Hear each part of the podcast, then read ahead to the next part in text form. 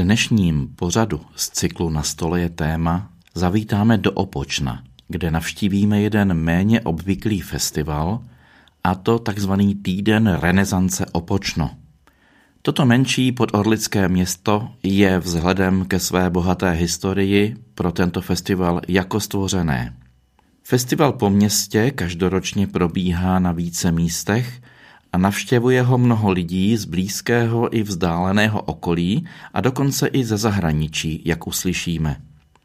Jde vlastně o unikátní multižánrový volně pojatý cyklus, věnovaný renesanční kultuře a to ve více oblastech, jako je například hudba, tanec, zpěv a další. Duch města a historické i přírodní památky se tak zde pravidelně stávají místem setkávání lidí, tvoření a i vzájemné inspirace. V letošním roce 2023 festival probíhal od 21. do 26. srpna. A právě v době trvání festivalu jsem se v Opočně sešel s jeho zakladatelem a ředitelem panem Kamilem Remešem. Dále jsem pohovořil s jednou z účastnic tanečního kurzu paní Kristýnou Petříčkovou ze Zlína, která mimo jiné vyučuje na tamní univerzitě Tomáše Bati, potom se španělským učitelem Gamby a vedoucím hudebního ansámblu panem Fernandem Marinem, který hovoří také česky, a nakonec i se zpěvačkou Aneškou Mišoňovou. Celým pořadem nás budou provázet renesanční hudební ukázky přímo z festivalu. Ale nepředbíhejme a pojďme nejdříve za hlavní duší festivalu panem Kamilem Remešem.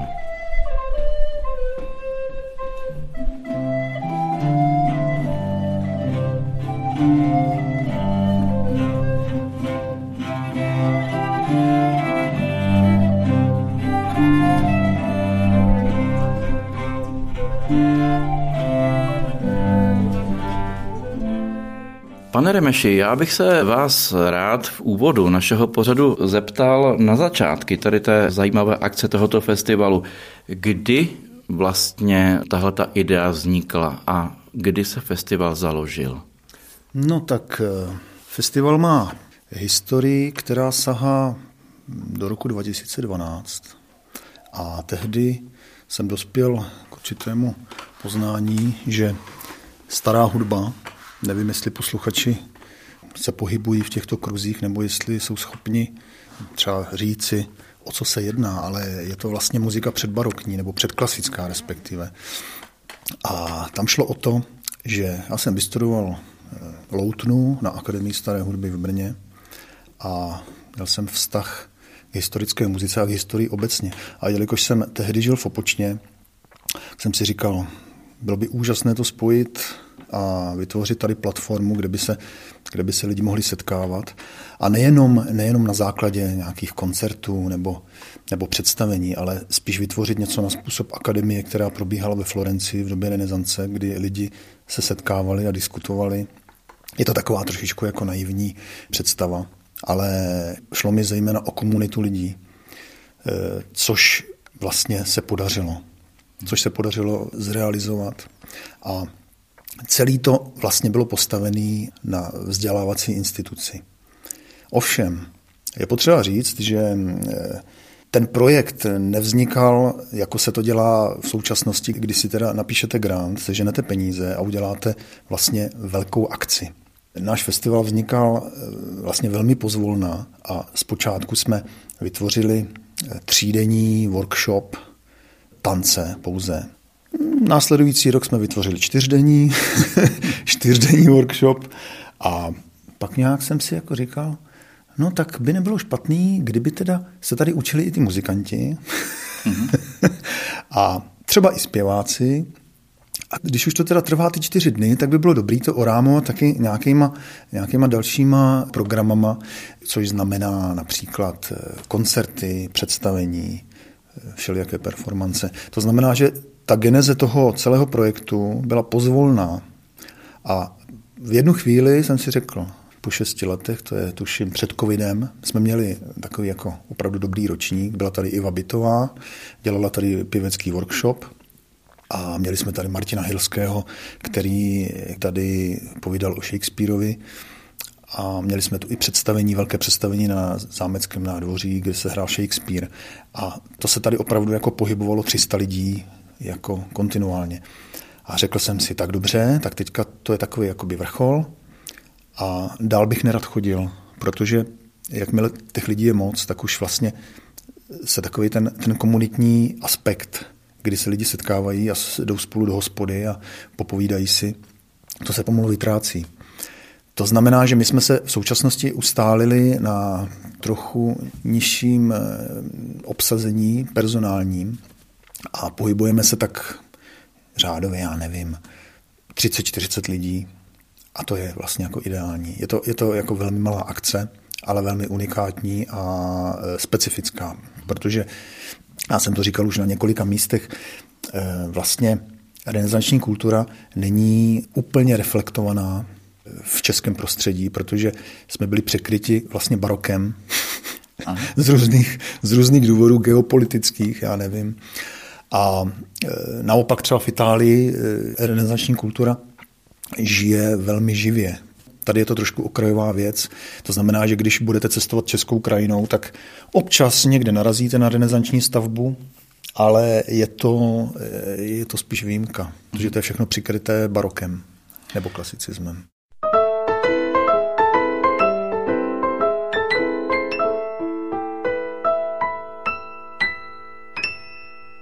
My se tady bavíme o renesanci. Sám jste říkal, že je trošku v pozadí v našich zemích. Jak jste se k ní dostal vy a co vás na ní zaujalo, že jste se začal věnovat právě renesanci? To je taky zajímavé, protože já jsem vlastně studoval konzervatoř, jsem kytarista, studoval jsem v Pardubicích u profesora Juřici, což byl jeden ze zakladatelů eh, vlastně historické loutnové hudby v Čechách. Ehm, posluchači určitě znají Jiřího Tichotu ze Spiritual Quintetu, který vlastně byl druhý z těch zakladatelů loutnové hudby. A Stanislav Juřica mě vlastně přivedl k tomu, že jsem kromě kytary e, začal hrát i hudbu z tabulatur, z loutnových tabulatur. A později jsem začal hrát i víc na loutnu. A e, takový ten základ e, loutnového repertoáru, to je v podstatě renesance, takže nějakým způsobem se k tomu dostanete. Dostanete se k tomu dřív než k baroku. A to, proč vlastně ta renesanční hudba se ve mně tak jako zobrazuje, to je vlastně, možná bych řekl, osudová věc, protože renesanční hudba je vlastně e, zvláštní představa, kdy jako by ta hudba ještě žila sama pro sebe ze své podstaty. Jako kdyby to nebylo úplně pro publikum, ale spíš pro ty muzikanty. To mě na tom vždycky fascinovalo. Je to vlastně silně intelektuální hudba, možná až introvertní. Když si představíte polifonní muziku italské renesance nebo nizozemskou hudbu renesanční, tak si představíte opravdu kosmické příběhy, které jsou matematicky zpracované. Je tam hodně matematiky. A to je vlastně na tom fascinující. Je to určitá neuchopitelnost a ta struktura jako kdyby nebyla z tohohle světa. Což, když si představíte klasickou muziku a představíte si i to baroko, tak ta hudba jako kdyby nám byla bližší. Není tak abstraktní jako třeba renesance. Jo. Je to poměrně komplikované se o tom bavit, protože to je emocionální záležitost často. A fascinující na renesanční hudbě také je, že to je spojené s tou historií, kterou kterou si představíme i například pod výtvarným uměním. Že? Takže vždycky je zajímavé, eh, jdete do galerie, jdete, přijedete do Vatikánu a teďka vlastně návštěvníci se zastavují u těch středověkých a renesančních mistrů a teďka jako je vůbec nenapadne, že v té době byla taky muzika. A vlastně to byli podobní učenci, často dělali ty věci taky. Vincenzo Galilei například, otec hvězdáře, byl významný teoretik a loutnista. Jo. I v jedné osobě se přesně snoubilo tak, více těch tak. renesančních oborů. Přesně tak, to znamená, že třeba, já nevím, Rudolf II.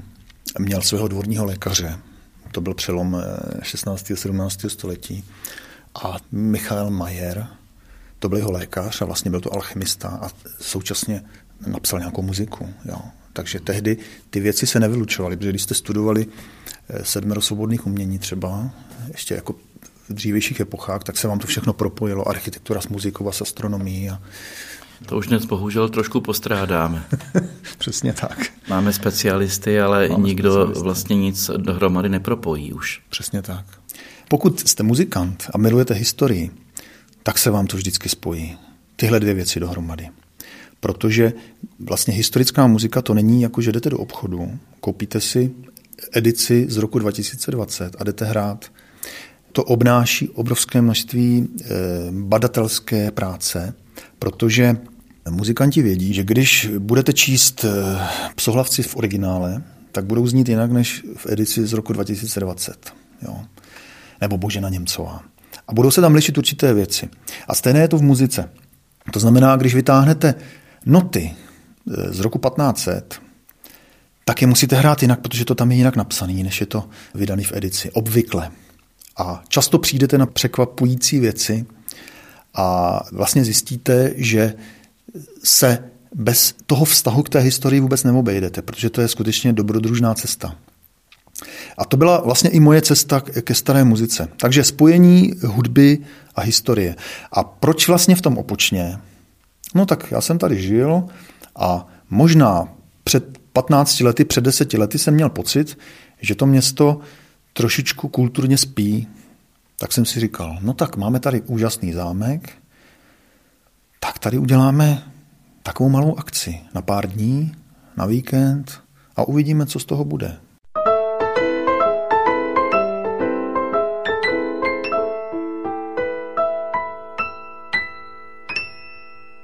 Sledujete pořad cyklu Na stole je téma a dnes se věnujeme Mezinárodnímu festivalu Týden renesance Opočno.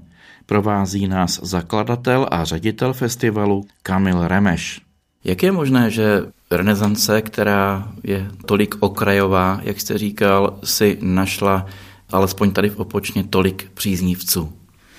Tolik příznivců, no, řekl bych, že to jsou lidi spíš dojíždějící přes polní, jo, protože, jak se říká, doma není nikdo prorokem a e, občas se mě tady objeví třeba zájemci místní, ale pokud jde o kurzy, tak to jsou jako lidi převážně z větších měst, protože ta hudba je specifická a vyžaduje i, řekl bych, určitý vkus, určité osobnostní založení a ti lidé jsou jako specifičtí. Jo? Je, to, je to i zajímavé, když třeba se podíváte na CDčka zahraničních souborů, když se podíváte vlastně, jak se ta hudba prezentuje. Spíš jako hodně intelektuální, hodně introvertní a osobní. Jo? Takže ta hudba je tižší, není to vlastně tak exponované, jo? když si představíte Vivaldiho housle třeba, jo? tak to je vlastně záležitost jako hodně, hodně extrovertní, a hodně expresivní třeba, když to takhle zjednoduším. Zatímco, když si představíte třeba hudbu Johna Dowlanda z Anglie, což teda je ještě navíc Anglie, tak to jsou opravdu melancholické věci, které e, jsou náročné na poslech. Jo. To je zajímavý. Takže obecně lze říct, že renesanční hudba samozřejmě má mnoho podob. Existuje i hudba na masopust třeba v té době. Samozřejmě lidi, lidi si hudbu užívali ale je to hodně intelektuální, eh, intelektuální záležitost.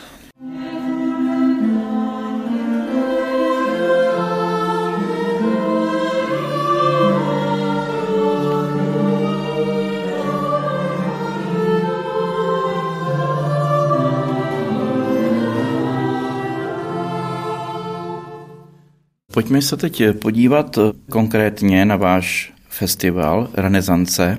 Pojďme si ho specifikovat. Bavili jsme se tady o představeních, koncertech, bavili jsme se i o kurzech, které jste mhm. před chvílí zmínil. Mhm. Co tedy všechno eh, tento týden renesance obsahuje obvykle?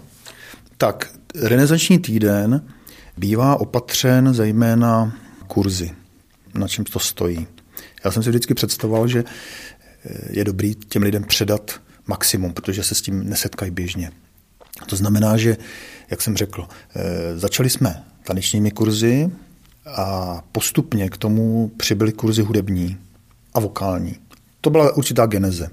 To znamená, že například v letošním roce již po několikáté zde vyučuje milánská učitelka tance Leticia Drády, která se stala velmi populární tady. zkrátka, zkrátka lidi jezdí jenom za ní. I když ona občas v Čechách učí, třeba ve Valticích, na kurzech taky Takže to je vlastně veliký odborník na, na renesanční tanec. Letos, letos, v letošním roce jsme vybrali ovšem něco specifického, což je tarantela.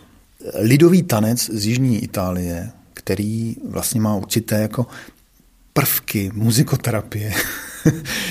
Nevím, zda posluchači eh, vědí, ale eh, je to vlastně tanec, který se používal metaforicky k léčení proti ušknutí tarantulí.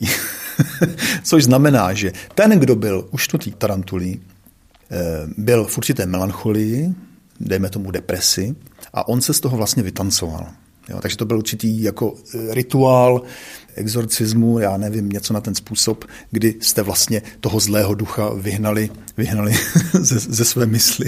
No možná to je v dnešní době opět velmi aktuální. Přesně tak.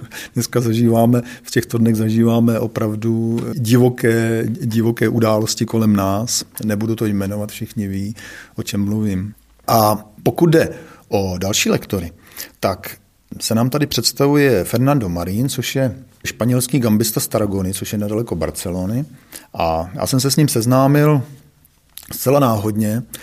A on vlastně má vztah k Čechám, protože tu studoval AMU před 20 lety jako čelista. Ale už mezi tím začal, začal hrát na gambu a e, vytvořil speciální gambovou techniku, kdy vlastně on intabuluje, to znamená, že vytáhne hlasy z partitury, z více hlase partitury a udělá z toho aranžma pro jeden nástroj, pro gambu. A zpěvačka Nadine Balbejsi, která to učí solový zpěv, ta vlastně potom vede tu melodickou linku. A tímto způsobem oni, oni prezentují renesanční muziku, ať to je Španělsko nebo italské renesanční autory, a nebo, nebo třeba i baroko. Včerejší koncert byl například v duchu baroka. Tak, to jsou kurzy. Kromě toho druhým rokem probíhá eh, workshop pro děti, což je výtvarný, výtvarný workshop, který probíhá na zámku pod arkádama a vede ho Jiří a Aleš Kociánové, což jsou místní umělci a je to vždycky takové zpestření, s tím vlastně začínáme. A právě na základě tohoto propojení různých, různých uměleckých disciplín se mi daří vytvářet, eh, jak jsem řekl, pole, kde se setkávají umělci a eh, lidé různého typu a různého zaměření. To znamená, že v podstatě můžeme se bavit o tom, že se zde protíná výtvarné umění, hudba, tanec, dokonce to bylo i divadlo. Obecně lze říct, že celý ten koncept festivalu je vlastně velmi členitý a velmi otevřený. Máme zde obrovské množství prostoru pro to, abychom, abychom každý rok vytvořili nový typ programu, protože oblast renesance, a když, když bychom se bavili pouze o kultuře, renesanční kultuře, tak do toho můžeme obsáhnout milion věcí. A tím pádem vlastně festival je nevyčerpatelný téměř, protože můžete si vymyslet jakýkoliv způsob. Například každé úterý v rámci festivalu zde probíhá i přednáška. Abych docela zmínil, jelikož se věnujeme několikátý rok Španělsku, španělské kultuře, tak eh, jsme pozvali Tadeáše Valu z Pardubické univerzity, který měl přednášku na téma eh, španělské hry o trůny a vlastně odpovídalo to muslimské okupaci Španělska. On nás samozřejmě vyvedl z omylu, že to žádná islámská okupace nebyla. Protože v době před islámem tam žádní Španělé nebyli ještě. jo, takže, takže je to velmi těžké definovat, ale přednáška byla velmi poučná a divácky vděčná.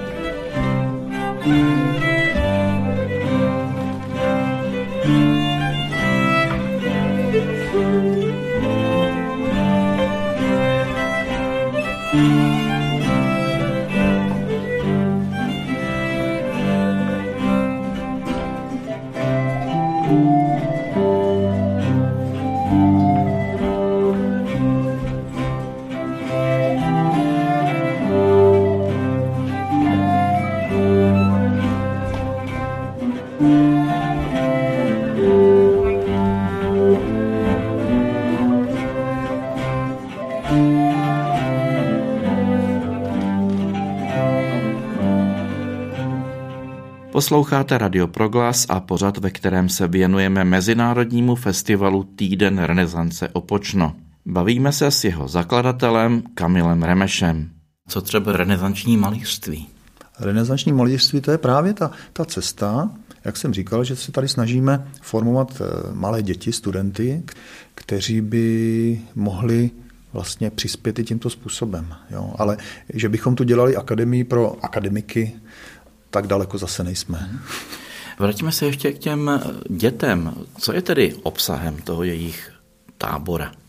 Možná by bylo lepší se zeptat přímo autorů Kociánových, ale já jsem včera třeba byl na zámku, doprovázel jsem je na Loutnu, chvilku jsem tam s nima byl, dělal jsem atmosféru s nástrojem a oni tam vlastně jakoby jsou v tom prostředí, to je velmi důležité, že oni jsou v tom kontextu, takže si zašli na zámek, byli na nádvoří a teďka tam pan Kocián jim tam vždycky třeba ukáže, eh, já nevím, z grafity, nebo jim ukáže nějakou sochu a teďka jim o tom začne vyprávět velmi zasvěceně a vlastně je to takové seznamování s renesanční kulturou, protože kolikrát se procházíte po městě a vlastně si jako ničeho nevšimnete. Hele, tamhle je, tamhle je třeba lev, tam je socha lva a, a najednou jako vidíte, no jo, já, se, já tady chodím 20 let kolem a nikdy jsem si toho nevšiml. Jo? Takže je to spíš jako, já to třeba kolikrát vidím u Václava Cílka, čtu knížku od Václava Cílka a vlastně on si všímá neuvěřitelných věcí. Jo? A tohle je na tom vlastně jako zajímavé, že, že bratři Kocián, protože, protože mají vlastně výtvarné oko, tak, tak ty věci vidějí, vidí víc do hloubky. Jo? A Opočno je navíc velmi bohaté na tyto budovy, na tato místa, takže zde se to skutečně asi hodí. Přesně tak, přesně tak. Tady to má obrovskou historii, dokonce i v Kosmově kronice se zmiňuje už Opočno. Možná, možná to tady až naddimenzované památkami. Takže například klášter, teďka kapucinský klášter, to je velké téma. Jinak naše programy probíhají v Mariánském kostelíku, probíhají rovněž na zámku. Pan Kastelán je velmi vstřícný, a v současnosti sedíme teda v divadle Jiřího Kodyma, v krásné místnosti divadla, loutkového divadla a zrovna nad náma opatrovíš trénují tanečníci, kam se budeme možná podívat. A ještě opatrovíš trénují zpěváci solové hodiny a vokální ansámbl. Zatím nic neslyšíme, protože je to zde skutečně akusticky naprosto perfektně odstíněné. Přesně tak.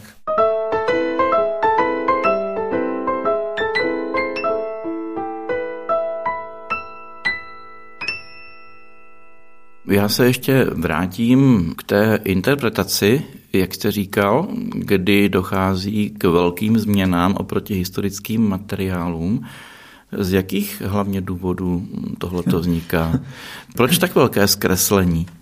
Renesanční a historická muzika, zejména renesanční a barokní ještě částečně taky, fungovala sama pro sebe, eh, bez toho, že by konkrétní autor když si představíte třeba Mozarta, tak si nemůžete dovolit změnit notu.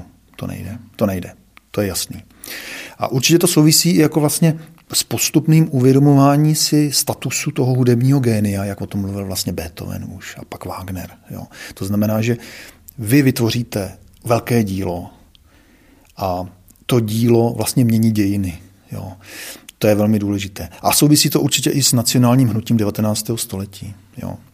To je velmi důležité. To znamená, že v období renesance jakoby ty autoři, autoři byli známí i, i ve středověku. Guillaume de Machaut byl velmi respektovaný a známý umělec. Ale oni měli jakoby tu vyšší službu, jakože to nedělali pro sebe, ze svého eh, egoistického pohledu.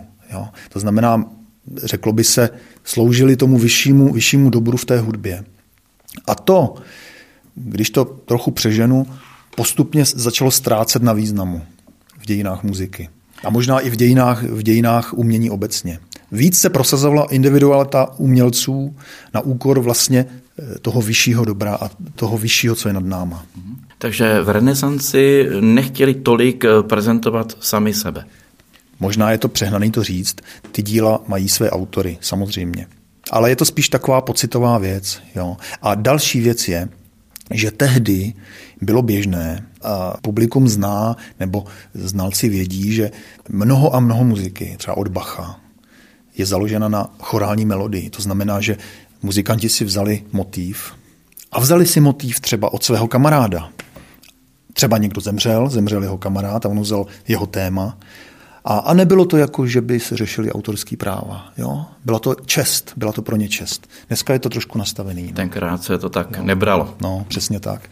A samozřejmě ta hudba tehdy byla eh, hodně propojená s lidovou muzikou, když to přeženu. To znamená, že spousta věcí se šířilo pouze orálně. To znamená, že muzikalita a muzika mezi lidma byla víc rozšířená v povědomí a tím pádem docházelo k více úpravám. Úpravám eh, podle vlastně eh, přání hudebníků. To znamená, že například, řeknu příklad, opravdu řeknu, jak to, jak to tehdy fungovalo. Zahrajete větu, nějakou, nějakou část skladby, repetici a vlastně při tom opakování si nemůžete dovolit to hrát stejně. To, to prostě nejde. Takže vlastně vymýšlíte. Jo. A bylo běžné, že, že se vlastně ta hudba dodělávala až třeba na pódiu. Jo. Bylo to až jako jazzovým způsobem. Jo. Proto ty velké rozdíly. Proto ty velké rozdíly. Zatímco, když budete hrát Chopina na klavír, tak to je jiná situace. Ovšem, pozor, já si umím představit, když e, tito romantici, novoromantici pořádali mejdany a, a salony, tak si umím představit, že tam jako byly divoký improvizace. Jo? A že vlastně nemáme na to záznamy. Jo? Takže určitě to fungovalo taky, ale my jsme tak nějak jako v tom 19. století narazili na tu hranici, kterou jsme samozřejmě ve 20. století zase překročili. Takže když budete hrát soudobou muziku, tak e, autoři soudobých skladeb skutečně chtějí, hele, tak tady ta část, je to orchestrální věc, tady je část pro improvizaci. To není problém. Jo. Ale myslím si, že eh, v té době klasicismu tam to skutečně naráželo na, na ten pocit té individuality, té osobnosti, že vlastně se na to nedá sáhnout. Je to, je to hotový a ty to hraj takhle, podle, podle mého přání.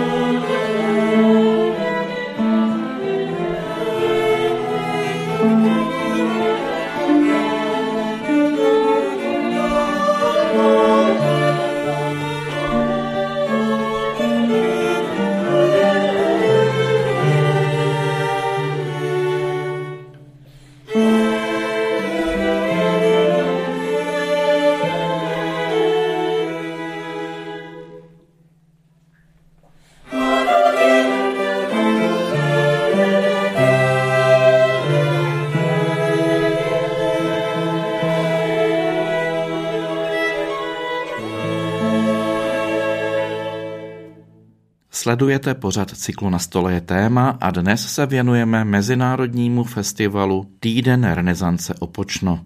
Provází nás zakladatel a ředitel festivalu Kamil Remeš. Vraťme se ještě do Opočna. My jsme před chvílí zmínili, že Opočno má veliký historický potenciál. Myslím tím i například v počtu budov a historických míst. A vy jste říkal, že festival probíhá a může probíhat na nejrůznějších místech. Jak je to tedy? Kde všude provozujete tento týden renesance? A nebo kde plánujete ho dále provozovat? Taková naše základna je Mariánský kostelík, což je vlastně hrobka Koloredu Mansfeldu, kde máme ansámbl, je tam příjemný chládek teďka. a tam vlastně se odhrává většina věcí. Jo. Něco se odhrává venku, také v ulicích města občas. Třeba jsme tady měli, a to teda není, měli jsme tady člověka, který si jen tak sednul a četl Petrarku na ulici. Jo? A najednou se objevil hlouček lidí a bylo to jako pěkný. Jo? E, mnoho věcí, hlavně třídy.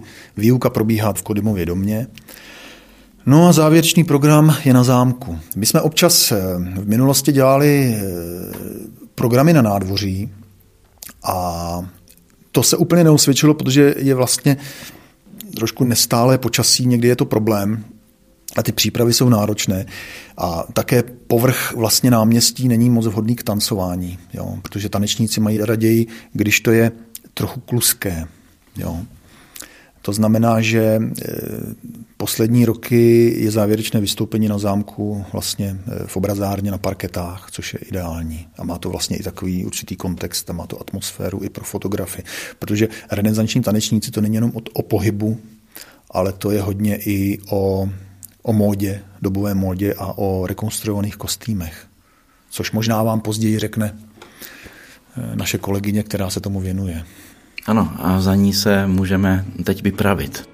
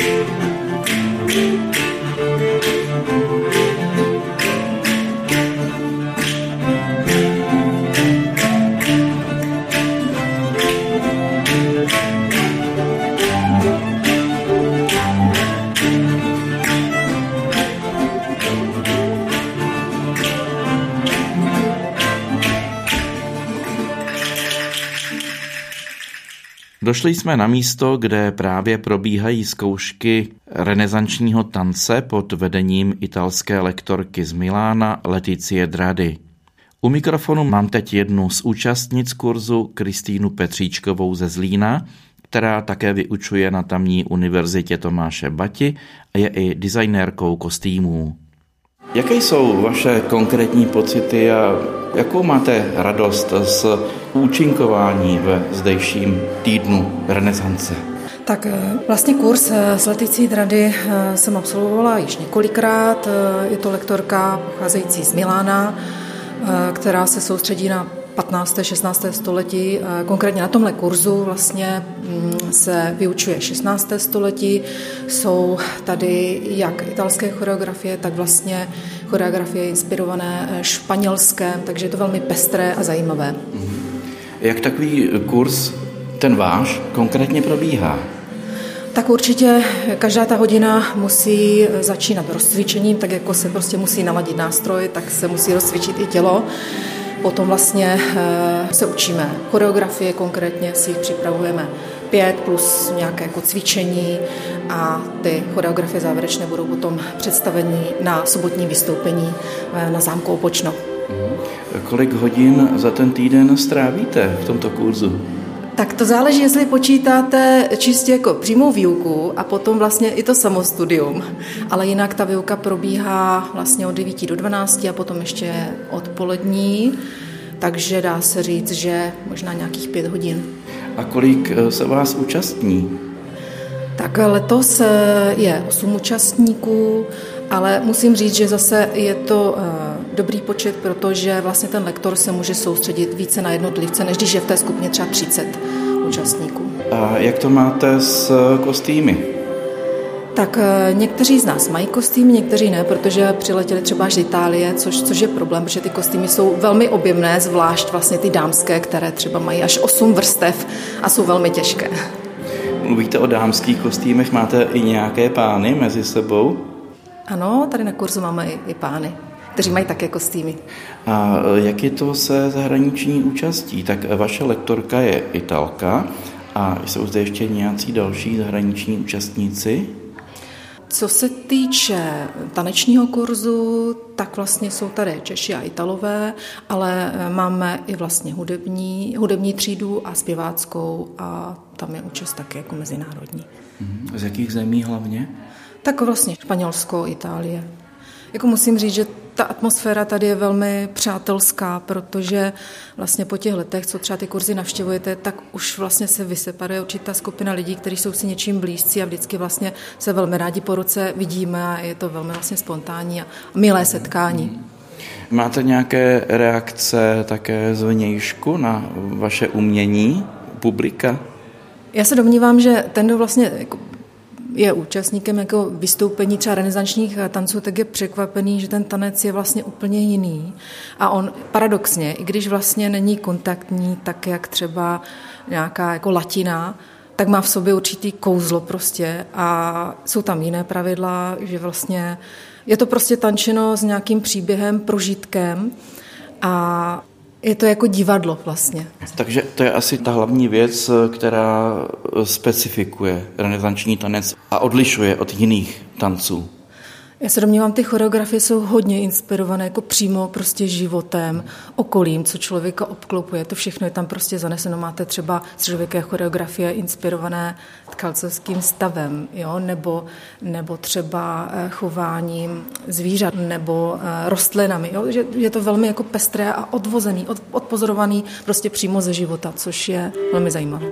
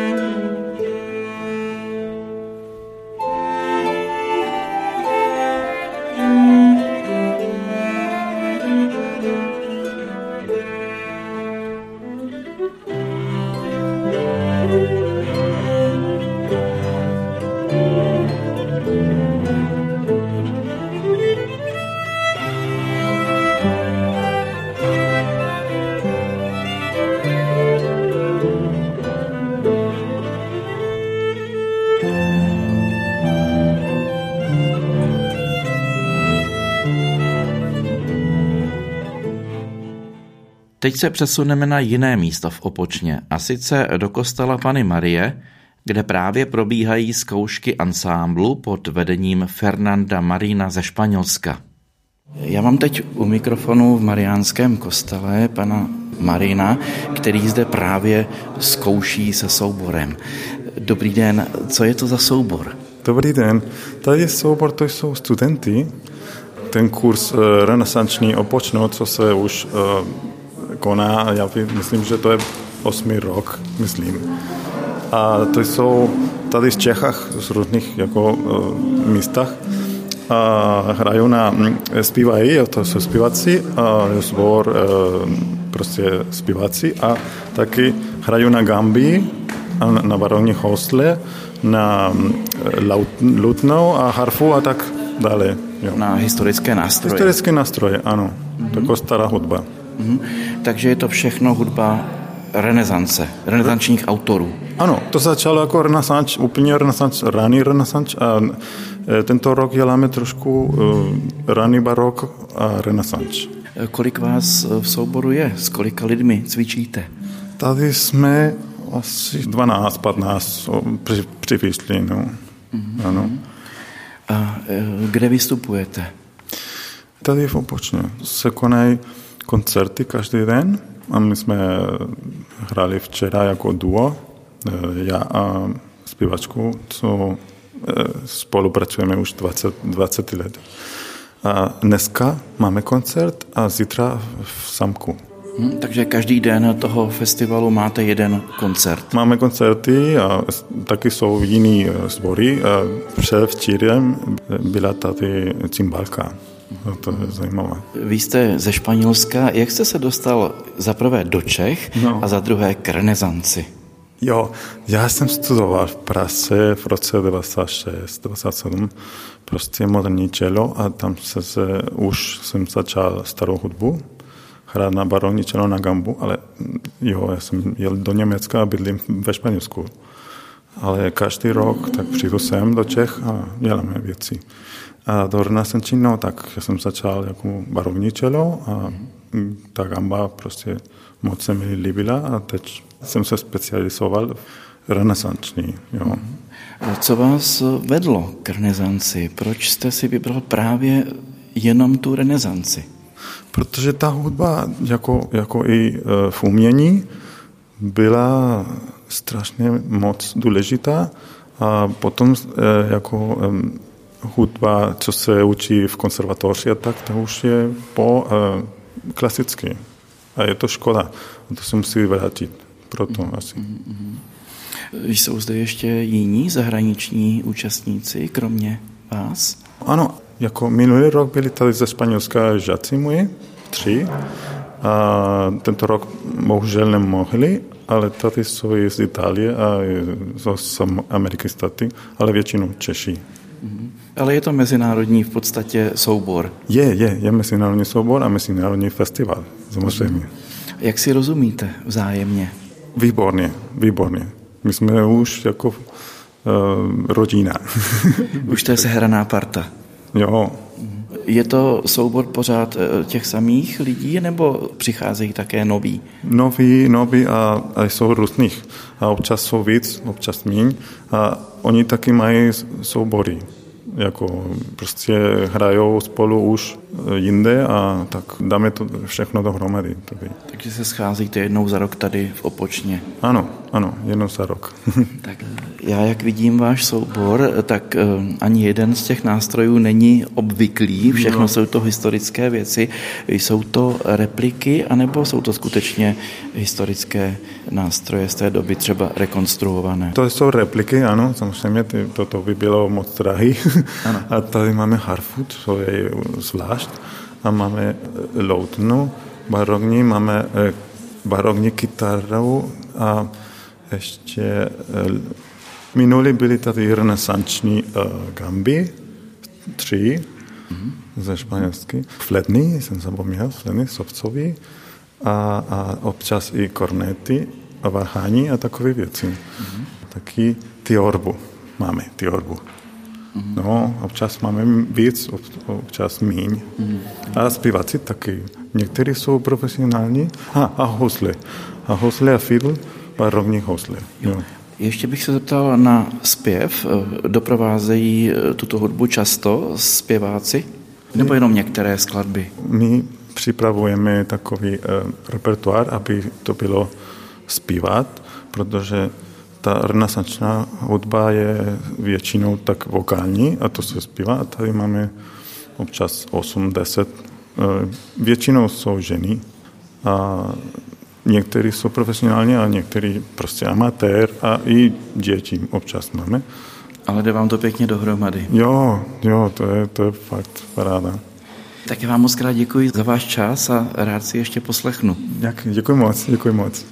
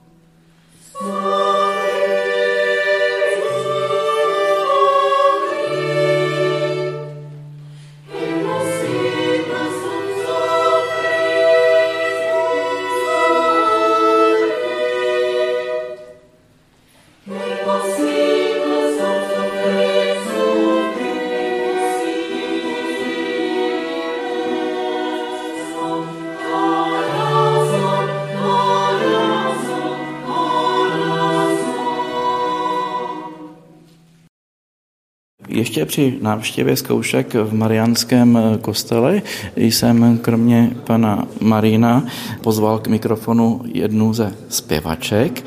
Můžete se nám představit, prosím? Já se jmenuji Aneška Mišoňová, jsem členkou eh, souboru La Bilančeta, který měl tady v pondělí eh, zahajovací koncert, ale jinak eh, se tady účastním pravidelně těchto těch krásných dílen renesančních, protože se o renesanční hudbu zajímám, ale čistě jenom ve volném čase je to prostě moje velká záliba. A Účastním se už po několikáté, takže jsem ráda, že jsem se mohla zúčastnit. Je to tady moc krásné, jsou tady vždycky velmi dobří lektoři, sejde se i krásný tým a myslím si, že ta muzika spojuje lidi s podobnými zájmy a s, takovou, s takovým podobným naturelem. Mm. Takže se tady velmi rozumíme, nejenom hudebně, ale i lidsky, takže je to o setkávání. Přestože jsme mezinárodní tým, tak vlastně tady jsme vlastně z celé České republiky, takže to vůbec není zase tak regionální eh, záležitost, jak by se zdálo. Eh, Renesance vlastně spojovala taky národy a, a kultury. Takže to se tady vlastně snažíme tak trošku napodobit. Jsme rádi za to krásné prostředí, protože kostelík i vlastně zámek, i, i ten Kodimův dům, to jsou prostě krásné prostory, které nám strašně pomáhají a inspirují nás v tom. No a vychází nám většinou počasí, protože tady v opočně je většinou Itálie, takže si tady opravdu připadáme velmi autenticky. Ano, teď je tady Itálie i po stránce umělecké. Mm-hmm, výborně. Ano, včera jsme měli eh, krásný koncert našich lektorů, Nadine a Fernanda, kteří nás vždycky naladí a vlastně nám předvedou, jak to vlastně na tom koncertě má fungovat. Eh, byla tady nádherná atmosféra, taková klidná a velmi meditativní, bych řekla. Provázeli nás eh, renesanční a raně barokní hudbou vlastně celé Evropy, Anglie, Itálie, dokonce i Německa. A velmi nám právě navodili tu atmosféru renesanční i vlastně jenom v tom, že hráli dva nástroje, jeden hlas a jedna viola da gamba. Takže dalo by se říci, že renesance tak, jak spojovala lidi kdysi, tak je začala spojovat i teď v Opočně. Já tomu doufám. Je to vlastně pokaždé, když sem přijedu, tak to tady takhle krásně funguje. Ať je tady jakýkoliv lektor, ať jsou tady jakýkoliv frekventanti. Je pravda, že ten kroužek se už tak trošku ustálil a jezdí sem v podstatě takové jádro a obměňuje se jenom pár lidí. Ale vlastně vždycky se nám to tady hrozně líbí a daří se to. Čím si myslíte, že to je, že lidé začínají mít zájem i o takovýto žánr, jako je renesance v dnešní době? Jednak na to máme čas, jednak na to máme prostředky a hlavně ty možnosti protože dneska už je opravdu hračka si najít staré tisky, které jsou ale už i kvalitně přepsané do moderní notace, takže i laik je schopen si prostě tu renesanční hudbu stáhnout z internetu. E, není problém s autorskými právy, takže můžeme si hrát, zpívat, e, dokonce i na koncertech, aniž bychom za to museli platit velké peníze. No a můžeme se v tom prostě zabývat, pokud máme čas, opravdu bádat nad tím, jak se to dřív asi dělalo, i když je to těžké, ale jsou na to samozřejmě e, teoretické traktáty takže je to prostě velký koníček. Tak já vám moc děkuji za vaše zajímavé postřehy a přeji vám, aby se vám dařilo a ta renesanční hudba, aby vám přinášela hodně radosti. Rádo se stalo a moc děkujeme za zájem. Je to pro nás povzbuzující.